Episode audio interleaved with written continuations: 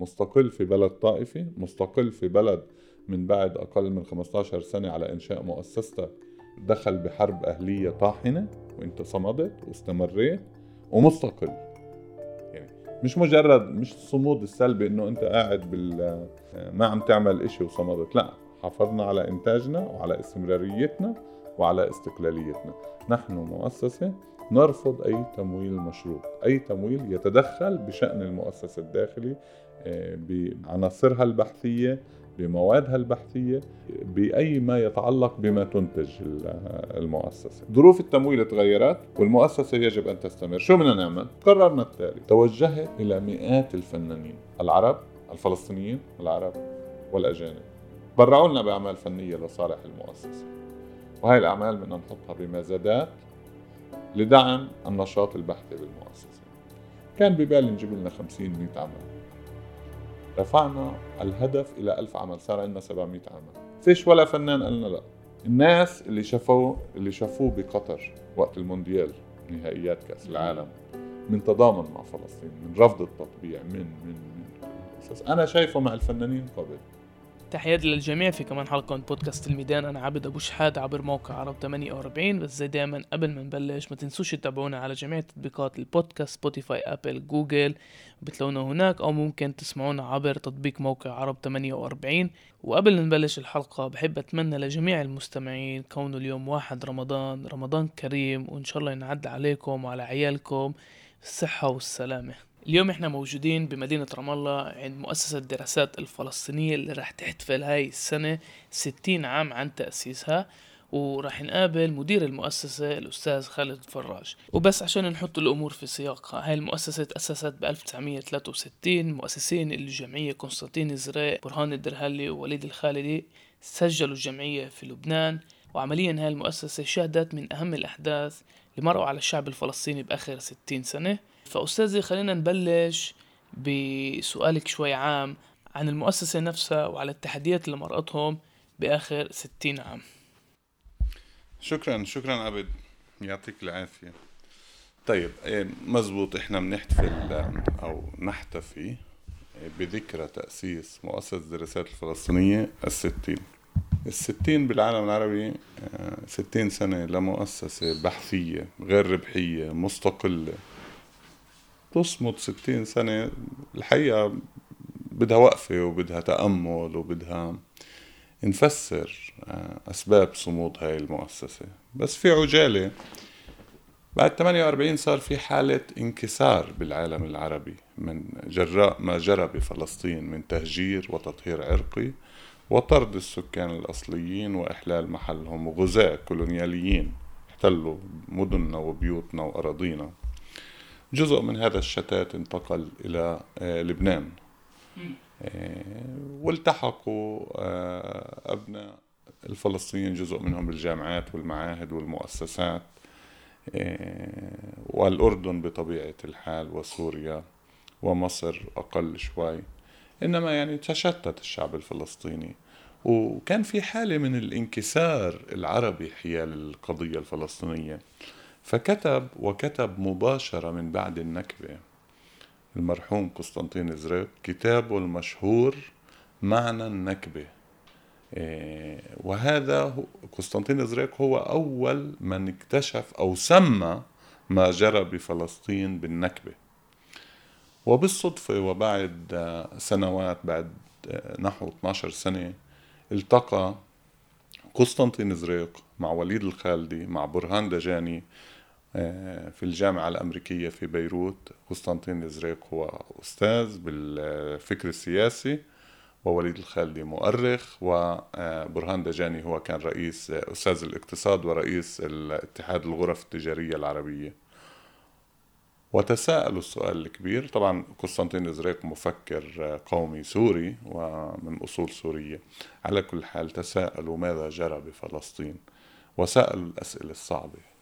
كيف ممكن نجاوب كيف ممكن آه، ننور ونفيد الرأي العام الفلسطيني والعربي والدولي بما جرى بفلسطين؟ كيف ممكن دحض الرواية الصهيونية آه، عبر الحقائق؟ فكان لابد بالنسبة لهم من إنشاء مركز أبحاث مؤسسة تعنى تعنى بهذه الأسئلة الصعبة وتجيب عليها تباعا فالثلاث اللي سميتهم زريق والخالدي إيه الله يطول بعمره الخالدي والله يرحم دجاني وزريق إيه اتفقوا وكانوا بمثابة نواة تأسيس المؤسسة واتفقوا على إنشاء مؤسسة وأنشئت بخريف 1963 في بيروت. وقعها في حينه وقع العلم والخبر بحسب القوانين اللبنانية.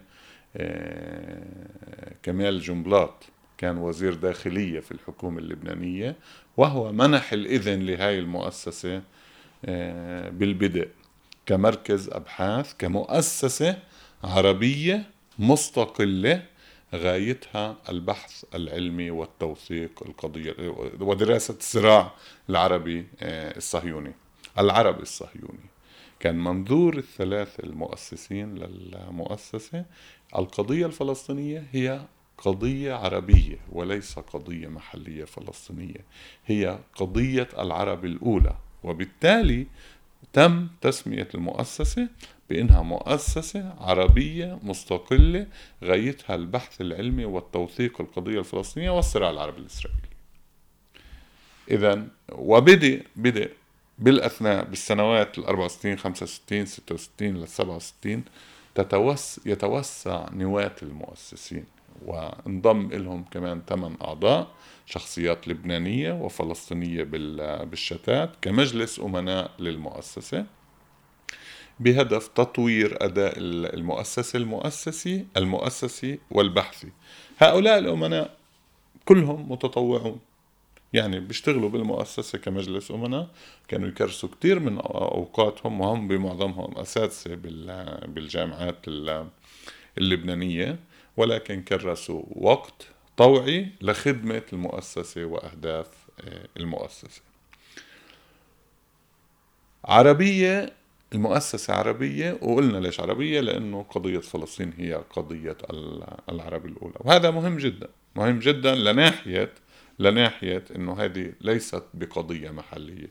اليوم إحنا بالذكرى الستين عندنا أكثر من ستين عضو مجلس أمناء خمسين بالمية منهم من زميلات وزملاء من دول عربية آه، مختلفة. عزيزي بالبند الثاني بتذكروا عدم التدخل في الشؤون الداخلية العربية وعدم الخوض في آه، الخلافات الداخلية بالدول العربية. سؤالي كالتالي لما الدول العربية بتتدخل في القضية الفلسطينية هل ممكن إنتاج معرفة بدون ما نسأل إيش بيصير في الدول العربية؟ يعني على سبيل المثال الثورة بمصر وصعود الإخوان المسلمين للحكم أثر على القضية الفلسطينية حتى لو بشكل غير مباشر. فكيف ممكن تنتجوا معرفة بدون ما تسألوا أو تتدخلوا بإيش بيصير في الدول العربية؟ إحنا مركز أبحاث مش حزب سياسي ولا دولة. وتدخلنا بالسياسة من شأنه يضر في استقلاليتنا وبحياديتنا حيال القضايا العربية. وبالتالي ما جرى بمصر وغير مصر غطيناه غطيناه بما يؤثر على قضيتنا الأساسية وهي القضية الفلسطينية والصراع العربي الصهيوني. غطيناه بهذا الاتجاه وبهذا المجال باستقلالية تامة بموضوعية تامة بموضوعية بحثية تامة. ولكن إحنا مش حزب سياسي. ولا دولة ولا حكومة لحتى آه، يكون لنا رأينا السياسي آه، أذكر حادثة وهي فلسطينية على كل حال لا تتعلق آه، بدولة عربية. من بعد ما منظمة التحرير وقعت اتفاق أوسلو الانتقالي كان في قضايا الحل النهائي. اللاجئين القدس المعابر اللاجئين القدس المعابر المستعمرات أوكي؟ المؤسسة قررت خدمة لمنظمة التحرير والمفاوض الفلسطيني بإعداد خمس دراسات حول قضايا الحل النهائي من خبراء من برا المؤسسة ومن داخل المؤسسة تفضلوا هاي قضايا الحل النهائي. ولكن هذا ليس بتدخل سياسي هيدا تدخل علمي واضح وصريح. تفضلوا استخدموا إنتاجنا البحثي لأنه إحنا مؤسسة موثوقة موثوقة لدى القارئ لدى المثقف لدى السياسي لدى صانع القرار أينما كان. بس إحنا لا نتدخل إطلاقا بوين بتروح هاي الأبحاث استفادوا منها أو ما استفادوش هذا شأنهم. في سياق الدردشة أنت بتقول لي إنه يعني لا زال القراءة والكتابة وإلى آخره مهمة.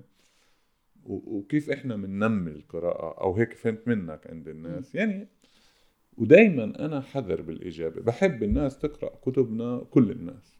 بحب كل الناس اللي بهمها الموضوع الفلسطيني يقرأ كتبنا. ولكن أنا أنتج وهناك من يقرأ وهناك من يشجع على القراءة وهناك إعلاميين بياخذوا مقتطفات بينشروا مقالة بيعملوا مقابلة مع الكاتب. فهي الحل... هذه الحلقة الحقيقة عدة حلقات متداخلة. بس إحنا وظيفتنا الحلقة الأولى نبحث وفق أعلى المعايير العلمية ونقدم للقارئ. بقرأ بقرأش موضوع تاني. بصير موضوع نشاط مؤسسات ثانية. إيه، ولكن إحنا فخورين بالمؤسسة. إنه كتبنا تدرس بالجامعات الفلسطينية والعربية والجامعات العالمية. لأنه كما تعلم جزء من من من إنتاجنا باللغة الإنجليزية وباللغة الفرنسية. إحنا عندنا آه، لحد 2007 كان عندنا مكتب في باريس ومجلة تصدر بالفرنسية باللغة الفرنسية حول القضية الفلسطينية وأغلقت لأسباب مالية.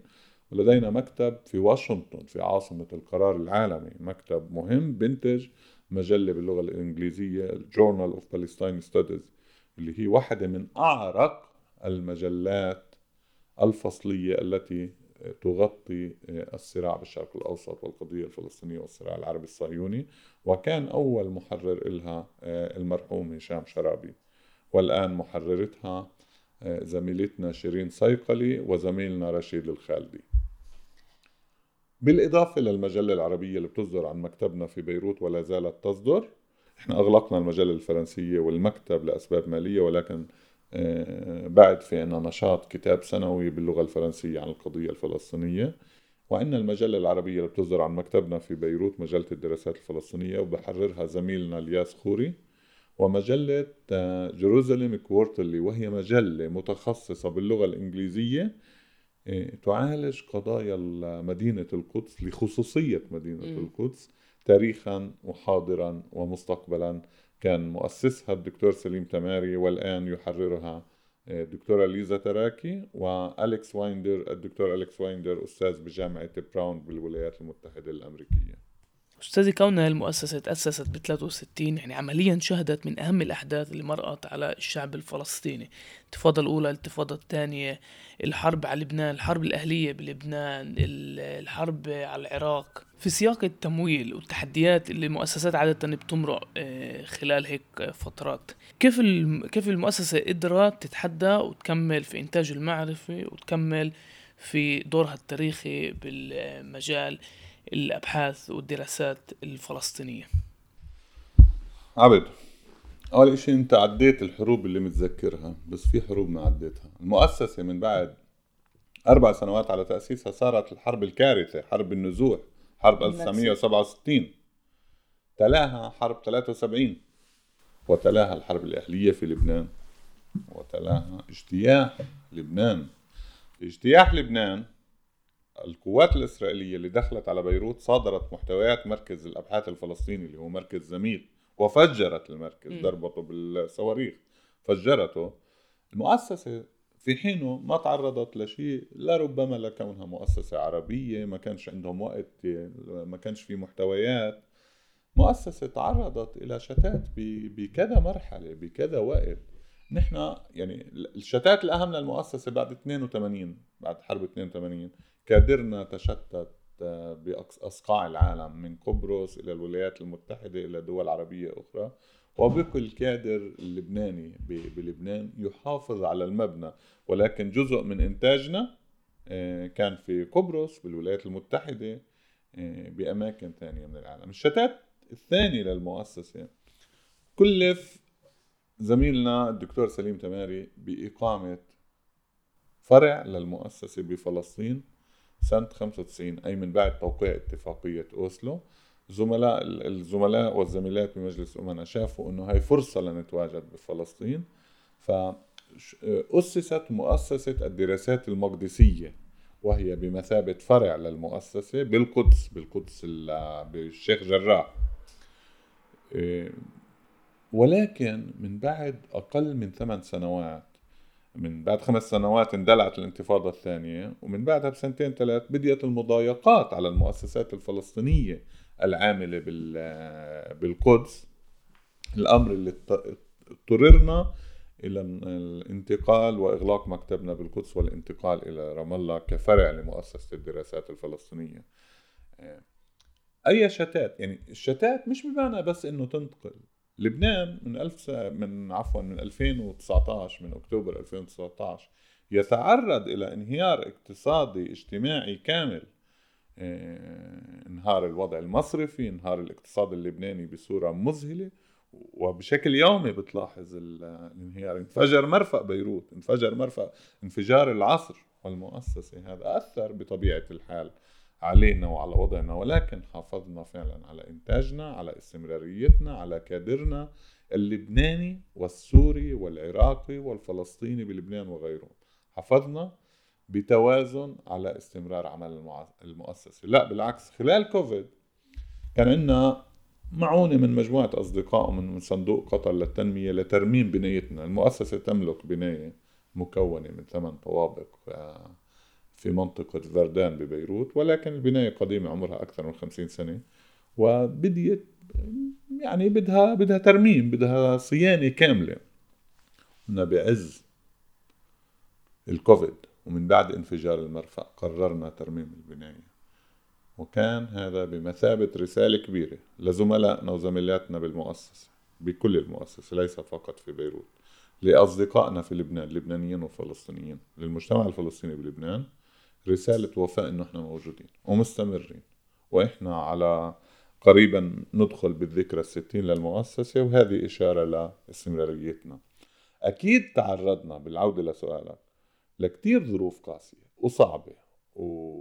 ومنهكة. حرب لبنان كانت منهكة مش بس على مؤسسة الدراسات على كل المؤسسات والجامعات الانتفاضات الحروب على غزة الحرب حرب الخليج حروب الخليج. العراقية الإيرانية والعراقية الكويتية وما إلى ذلك. كلها أثر على المؤسسة.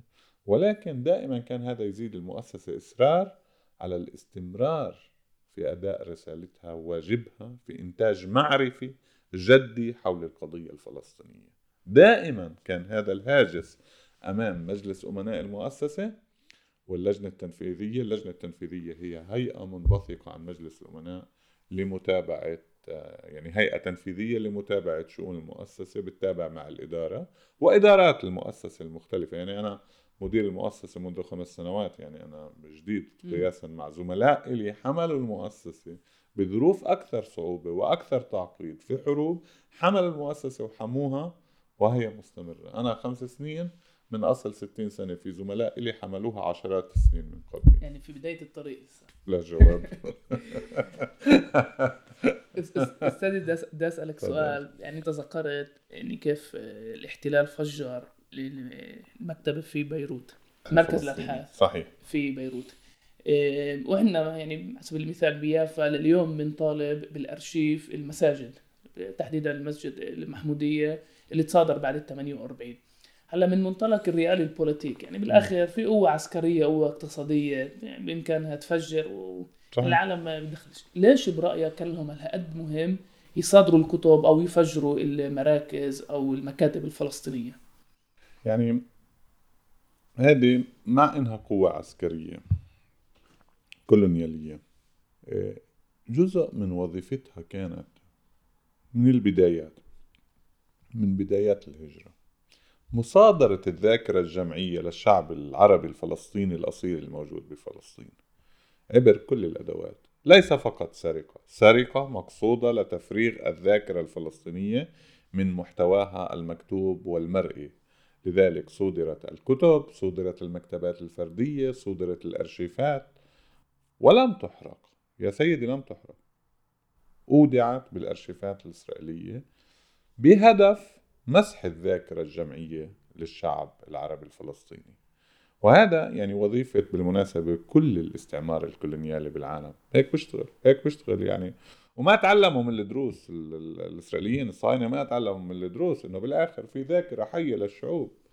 في ظاهرة التأريخ الشفوي اللي يعني انتعشت بثمانينات وتسعينات القرن الماضي ربما أكثر. قدرت تستعيد الذاكرة الشفهية من آه، من أبائنا وأجدادنا وأجداد أجدادنا عما جرى ليس عما جرى بالنكبة فقط إنما عن كل ما يتعلق بفلسطين. آه، ولازم هذه حرب أكثر من أخلاقية. أنا يعني مصر دائما أسميها بالحرب الأخلاقية ولكن هي أكثر من أخلاقية. مؤسسات حقوقية قانونية سياسية دولية يجب أن نبقى. دائما نسعى لاستعادة أرشيفاتنا المنهوبة. بالفيلم الكتب أي مادة تتعلق بذاكرة الشعب الفلسطيني إذا واجب أخلاقي علينا استعادتها. اليوم صديقنا ربما بتعرفه كمال الجعفري بيعمل فيلم عن الأرشيفات المنهوبة. وخبرني عن قصص أنا مش بمحل أحكي إن شاء الله أنت بتعمل معه عن فيلمه. إيه، ولكن يعني عمل جبار مجهود جبار. خليل الوزير أبو جهاد الله يرحمه في تبادل للأسرى ب 83 اشترط واحد من شروط التبادل استعادة محتويات مركز الأبحاث الفلسطيني اللي صودرت خلال الاجتياح بصيف 82 وهذا بيأكد أنه يعني هذا جهد كبير ومتواصل وجهد أخلاقي. الوثيقة مهمة. نحن شعب مهدد. نحن شعب مهدد ويقتل يوميا.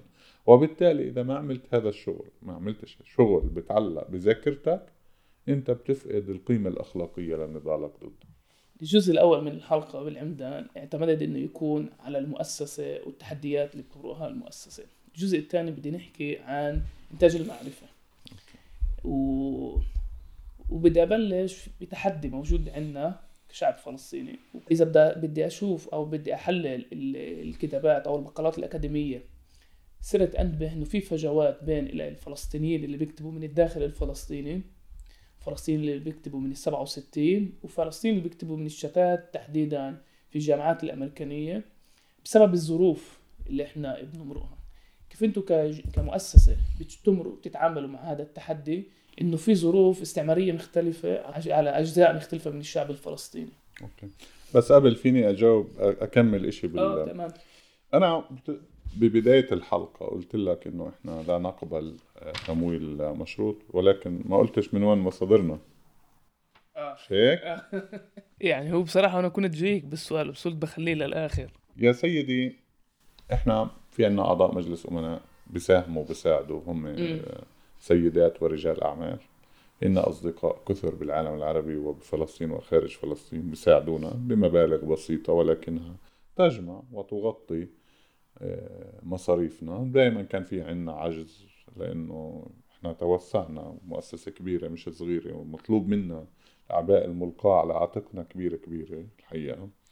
مؤسسة بتنتج من 13 ل 15 كتاب سنوي ثلاث مجلات فصلية موقع إلكتروني فعال جدا وموسوعة وموسوعة اللي هي لاحقا رح نحكي عنها بتأمل. آه، عن النشاط الرقمي بالمؤسسة وخصوصا الموسوعة آه، التفاعلية للقضية الفلسطينية بالكويست اللي هي فعلا آه، مهمة وباقي المشاريع الرقمية. ولكن اليوم في تغيرات في العالم العربي تغيرات لناحية الاتفاقيات الإبراهيمية تغيرات لناحية الظروف اللي, اللي خلفتها الجائحة الحروب في المدن العربية حوالينا في حروب ولناحية أيضا الحرب الأوكرانية الروسية.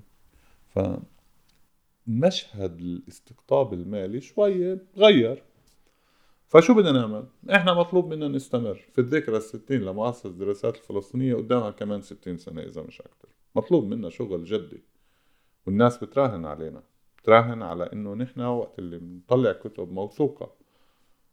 لما لما انتقلنا ولا لم ننتقل لما وزنا بين الإنتاج الرقمي والإنتاج الورقي الناس كان كان اولا يعني مواكبة أو موائمة رشيقة.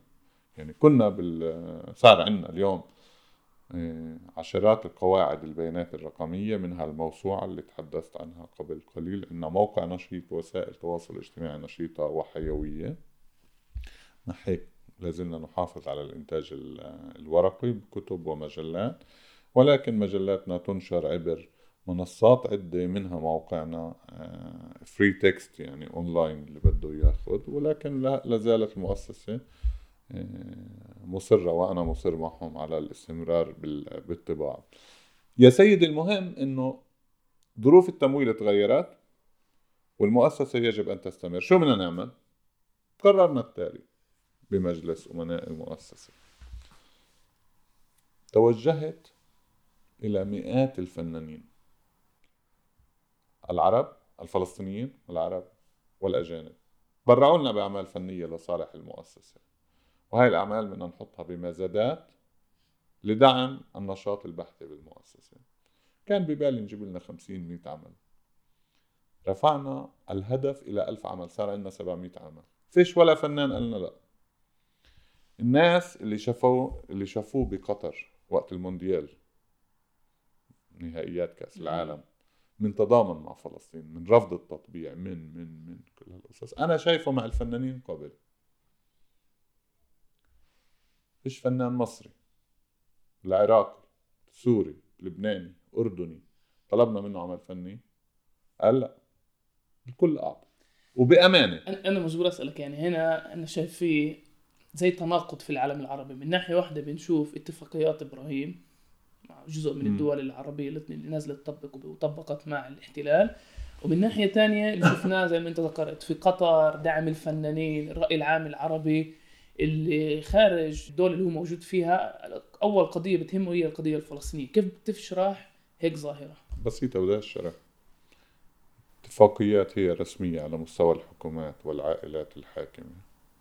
ولكن في ضغوطات في ضغوطات. رجال أعمال ولكن ولكن الجمهور العربي قلبه على فلسطين وعلى القضايا العربية قد ما بدك أنا بتنقل كثيرا بالعالم العربي. وهذا موضوع مش مشغلني لأنه شفته شفته مع الفنانين شفته بمونديال قطر شفته وين ما كان. بالعكس قلنا بدنا نتوسع برا فلسطين برا الدول العربية وبدنا آه، أعمال فنية من فنانين أجانب. زملائنا بلندن بباريس بالولايات المتحدة بديوا اتصالات. الحقيقة مذهل مذهل.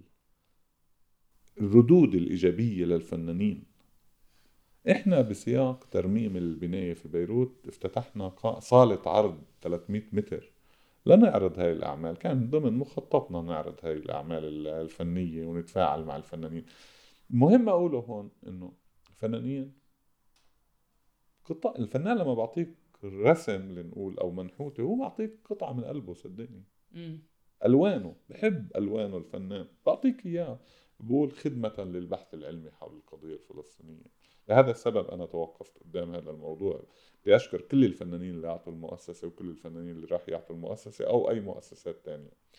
ولكن حتى لو بعنا كل الأعمال الفنية عندنا اليوم هذا بغطي كم شهر نص سنة سنة. طب وبعدين؟ شو بتعمل؟ قلنا بدنا نطلق لاستمرار المؤسسة المالي على المدى الأبعد مش سنة بسنتها سنة بسنتها الحمد لله قادرين ندبر حالنا. بس على المدى البعيد مع ظروف متقلبة بالعالم ظروف متقلبة وين ما كان يعني مش بس بفلسطين وين ما كان.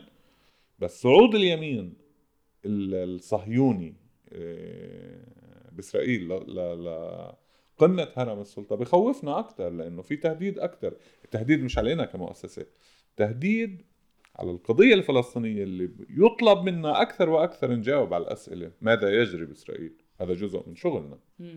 تحليل ما يجري بإسرائيل وتقديمه للقارئ العربي وغير العربي بأيدي فلسطينية وأيدي عربية وأيدي متضامنة مع القضية الفلسطينية وهذا بيزيد علينا الأعباء. قلنا نعمل وقفية وقف محفظة مالية تحفظ استمرارية المؤسسة وتخفف عن أعبائها المالية.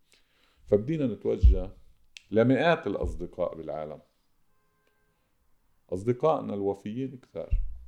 صدقني أصدقاء جزء منهم خريجي المؤسسة كتبوا ونشروا فيها ودرسوا بالأكاديمية الأمريكية والأوروبية والعربية. بدنا تعطونا 6000 دولار مقسطة على أربع سنوات. هذا بيساعد استمرارنا ومدى الاستجابة عالية. وهناك كبار رجال الأعمال بدهم يعطونا أكثر من هيك أرقام أكبر وأكبر وأكبر. وبعض الدول الصديقة اللي رح تدعم هاي الوقفية. فالهدف نبني وقفية للمؤسسة تحفظ استمرارها ضمن كل هاي الظروف المتقلبة بالعالم. قبل ما نحكي شوي على إنتاج المعرفة يعني في نهاية المطاف يعني المكاتب موجودة في رام الله موجودة تحت الاحتلال. وفي يعني بتخيل في ضغوطات سياسية ممكن م. تكون عليكم. يعني إيش إيش بدنا نعرف أو إيش بدناش نعرف؟ هل في خلال نشاطكم البحثي كان في ضغوطات من هالنوع إنه لا هذا الملف ما تحكوش فيه هذا الملف آه، بدناش آه، بدناش ورقة موقف؟ اطلاقا اطلاقا اطلاقا. عشان إنتوا ما فتحتوش الباب ولا؟ إحنا ما فتحنا الباب إحنا مؤسسة مستقلة غايتها بذكر البحث العلمي حول القضية الفلسطينية. ومن تتعارض مصالحه مع هذا الأمر ما يقرأ لناش ولكن لا نحن نحظى حقيقة. آه، لأنه إحنا ما بنشتم ما بنسب. هذا هذا واحد واحد من بنود المؤسسة كمان. تماما إحنا ما بنتدخل بشؤون العالم بنطلب من العالم ما يتدخلوا بشؤوننا. واللي زعلان من مقال نشر بمجلة الدراسات أو بالجيروزلم كورتولي أو بالمدونة وزعلان علينا. بنسمح له يرد على هذا المقال وفق معايير النشر بالمؤسسة ورد عليه. بغض النظر لمين المقال. ولكن لا لا أذكر إنه حدا قال لنا ما تتدخلوا ما تعملوا هاي القصة. آه، أو تلك. في تهديد آه، وجودنا. إحنا كنا ببيروت وكنا مهددين. فما بالك برام الله من الاحتلال. يعني التهديد هو من المشكلة. المشكلة هي القوات الاحتلال إسرائيل المشكلة. ولكن ما ما يعني فعلا كتبنا توزع وتذهب إلى كل المعارض بالعالم العربي وتوزع بشكل لافت وكبير. بدي أروح لسؤالك حول إنتاج المعرفة إذا سمحت لي. آه لا تمام.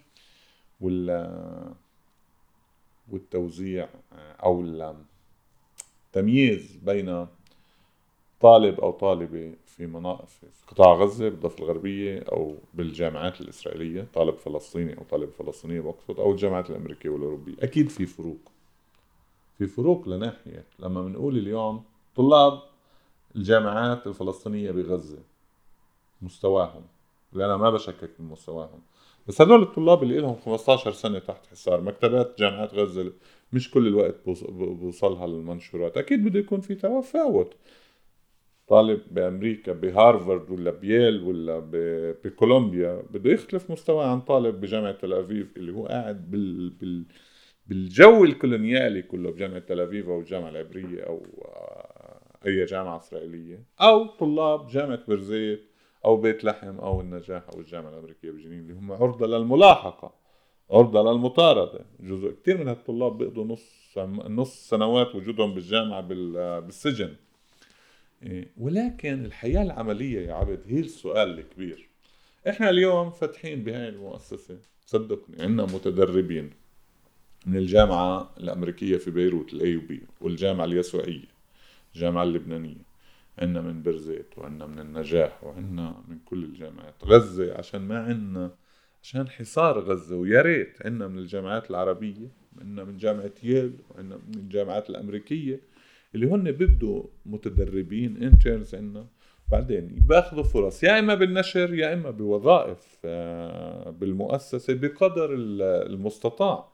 فهي لربما في تفاوت بمستوى الجامعات بس كمان بدنا نأخذ بعين الاعتبار وين بيروحوا علميا آه، السياقات اللي بيروحوا فيها. بالمناسبة كنا إحنا والمركز العربي قبل قبل شهرين بالدوحة بنشاط مشترك اسمه منتدى فلسطين السنوي وسيصبح فعلا سنويا لأنه أعلنا عن النسخة الثانية من منتدى فلسطين. أنا ذهلت أنا وزملائي بالمؤسسة وبالمركز العربي ذهلنا بمستوى الأوراق اللي قدمت ليس فقط من الباحثين اللي جايين من جامعات أمريكية أو أوروبية أيضا من جامعات عربية وجامعات فلسطينية.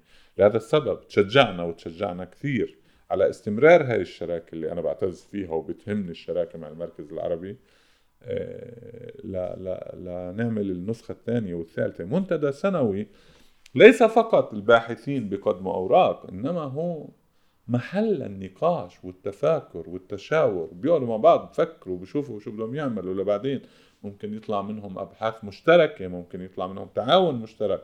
هي أفراد ومؤسسات وجامعات كان كان هناك كان شغل مذهل.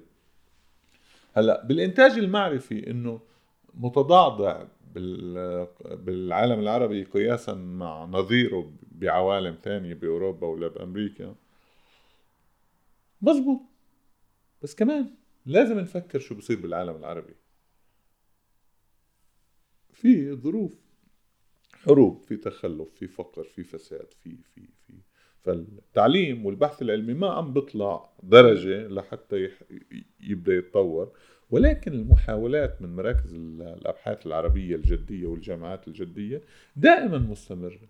دائما مستمر لازم نثق بحالنا. لازم نثق بقدراتنا. ولازم نثق بأجيال الباحثين والباحثات الجدد. لازم ينعطوا فرصة. عم بياخذوا فرصة. ولازم ينعطوا فرصة أكثر وأكثر وأكثر وأكثر.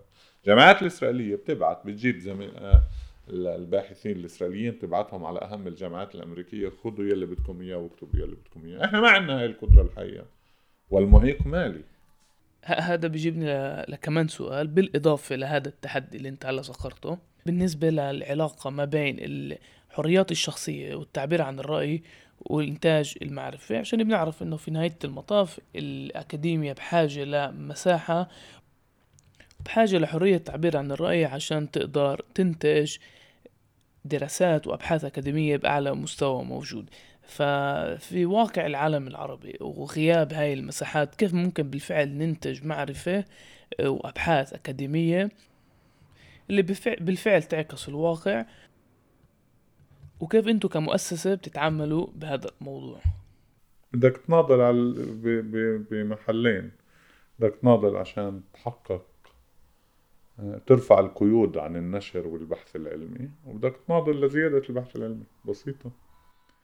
مش واحد أسبق من واحد. فعلا بدك تناضل عشان يعني لما بتقول حرية أكاديمية يعني أنت بدك تكون في بلد ديمقراطي بجامعة ديمقراطية بدك تناضل عشان هذا الحكي. تأسس له بشكل صح عشان تتيح لإنتاج علمي حر لإنتاج بحثي حر.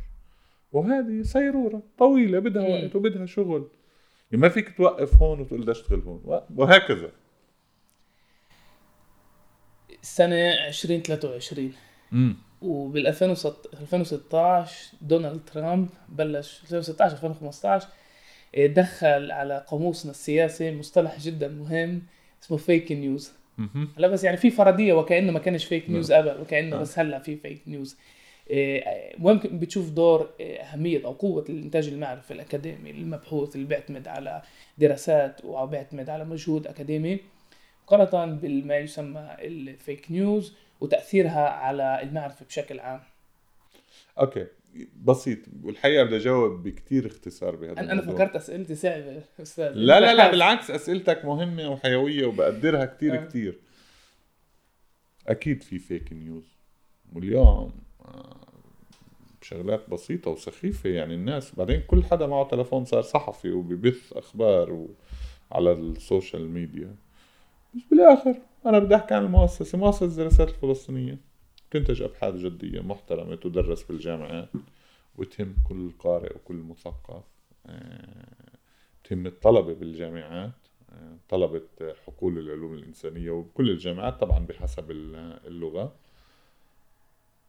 اتخذ قرار بانه بدنا نكون جزء اتخذ قرار بمعنى تفكرنا وما نقدرش نكون بدون بدون آه، شغل رقمي. فعملنا موقعنا. وموقعنا من أقدم المواقع بالعالم العربي بالمناسبة. ولكن تطور ومرق بمراحل تطور ودخلت ال social media. آه، على كل حال لتجنب ال fake news إحنا انتقلنا لل social media وتنقل المعرفة الحقيقية عبر ال social media. فزميلتنا لبنى هون هي محررة محررة بال social media وبالموقع بالمؤسسة وهي بالحقيقة أشطر مني بهذا الموضوع. أنا يعني لليوم بقرأ النص الطويل هي بتقدر تحط لي إياه بإطار صادق وقصير okay؟ عشان هيك رحنا وبقوة. طيب اليوم الجيل الجديد أنا بعرف بناتي بناتي صغار يعني صغار 19 و17 بس هن مستخدمات ب ب بدراية هائلة لوسائل التواصل الاجتماعي ولكيف بدهم يعرفوا؟ واحدة منهم جامعية يعني ما, ما بتقرأ زي ما كنت أنا أقرأ على كل حال وهي مش مش أقل شطارة مني إذا أنا شاطر. هي شاطرة وممتازة ومتفوقة ولكن أدواتها تختلف عن أدواتي لأنه كل الأدوات تغيرت. فقلنا بالمؤسسة مهم جدا نعمل الموسوعة التفاعلية للشعب الفلسطيني عشان هاي بالتعاون مع المتحف الفلسطيني على كل حال. عشان إذا بدك تقرأ إيش عن ثورة 36 فيك تقرأ بأربع أسطر بنبذة قصيرة عفوا مش أربع أسطر ربما نبذة قصيرة فيك تتوسع فيه من خلال نفس الموسوعة. شو أولاد أبناء العائلات الفلسطينية بالشتات؟ بالولايات المتحدة وأوروبا. بدك توفر لهم اليوم ما بدك تروح تعطيهم كتب مجلدات موسوعة بلادنا فلسطين. لكي لا ننسى صدقني يعني في جزء منهم بيهتم بس الجزء الأكبر ما بيهتم. وفر لهم إياها. يعني اليوم الموسوعة عندها مشروع ربط كل القرى المدمرة ربط كل القرى المدمرة آه، اللي دمرت سنة 48 بالمخيمات وأماكن آه، تواجد الشتات اللي هي روح كتاب كي لا ننسى. okay؟ فاليوم صار عندنا أدوات إلكترونية تسهل وتنتج معرفة حقيقية ومش fake news وبنفس كفاءة الإنتاج المعرفي. فالموسوعة الرقمية Palquest الموسوعة التفاعلية للقضية الفلسطينية جاوبت على كثير أسئلة. هي باللغة الإنجليزية واللغة العربية ولكن نسعى لنقلها إلى الفرنسية والإسبانية. أستاذي بدي ننهي بسؤال يخص المستمعين. اللي بيسمع البودكاست كيف ممكن واحد يساعد المؤسسة اثنين يستفيد وكيف ممكن حتى نطور علاقات ما بين المؤسسة نفسها والأكاديميين والباحثين اللي مهتمين في القضية الفلسطينية وممكن يفيدوا كمان. بسيطة يعني إحنا بمؤسسة دراسات بمكاتبنا بواشنطن ورام الله وبيروت فعلا عندنا توجه جدي وعميق تجاه الشباب تجاه إنتاجهم البحثي ساعدهم بإنتاجهم البحثي بنشر إنتاجهم البحثي فالمؤسسة مفتوحة. أبواب المؤسسة مفتوحة على مصارعها أو مصراعي بقولوا مصراعي للباب الواحد أمام هؤلاء الشباب. مؤسسة مكان للإنتاج المعرفي العلمي حول القضية الفلسطينية اللي هي قضيتهم. وبدل المؤسسة لازم يكون 20 و30 و40 مؤسسة لا تعنى بهذا الموضوع. بدنا خبراتهم. أنا ما بدي ساعدهم هم بدي يساعدوني. بدي يساعدوني بكل شيء بيعرفوا. يساعدوا هاي مؤسستهم. هاي مؤسسة موجودة بفلسطين بالعالم العربي وبالعالم. فأنا الحقيقة آه، بدي الشباب يكونوا معنا بدي يساعدونا. يعني بساعدهم إنه عم بنتج معرفة تعلموها بالجامعة. بس اليوم هم بسوق العمل. هم وين ما كان هم بيقدروا يساعدونا بخبراتهم معارفهم آه، صدقني لا أدعي آه، شرف مساعدة الشباب بالعكس. هن اللي عم بيساعدوا هن رافعه إلنا هن رافعه إلنا هن بيخلونا نؤمن أكثر وأكثر وأكثر وأكثر بأهمية استمرارنا. أنا بدي قراء الشباب. بدي القراء الشباب يكونوا جزء من من جمهورنا. إحنا مين جمهورنا؟ قراء. وبدي يتسع هذا الجمهور من الشباب. أستاذ يعطيك العافية. الله يعافيك. شكرا كثير شكرا عبد. شكرا لك. تسلم. وبدي أشجعك إنه أنتم لعلكم كمان يكون في بودكاست للجمعية وأنا على استعداد أساعد التطوع طبعا على أي إحنا عندنا مشروع قائم بال... يدرس بالمؤسسة ولبنى جزء من اللجنة هذا قدم للجنة الأبحاث السنة الماضية. وفي نقاش جدي زملاء لنا بلبنان وزملاء لنا برام الله وبواشنطن عم بيشتغلوا. بس أنا كتير كتير برحب بخبرتك. أنت صاحب الخبرة. فشكرا لك ابدا عبد تسلم شكرا عزيزي. إيه، هاي كانت كمان حلقة من بودكاست الميدان. ما تنسوش تتابعونا عبر جميع تطبيقات البودكاست سبوتيفاي أبل. إيه، موقع المؤسسة راح يكون في تعريف الحلقة وكمان بريد الإلكتروني للمؤسسة. إذا بدكم تساعدوا وتدعموا إيه، أو تتعرفوا أكثر على المؤسسة. يعطيكم العافية. شكرا شكرا عبد يعطيك العافية أنت.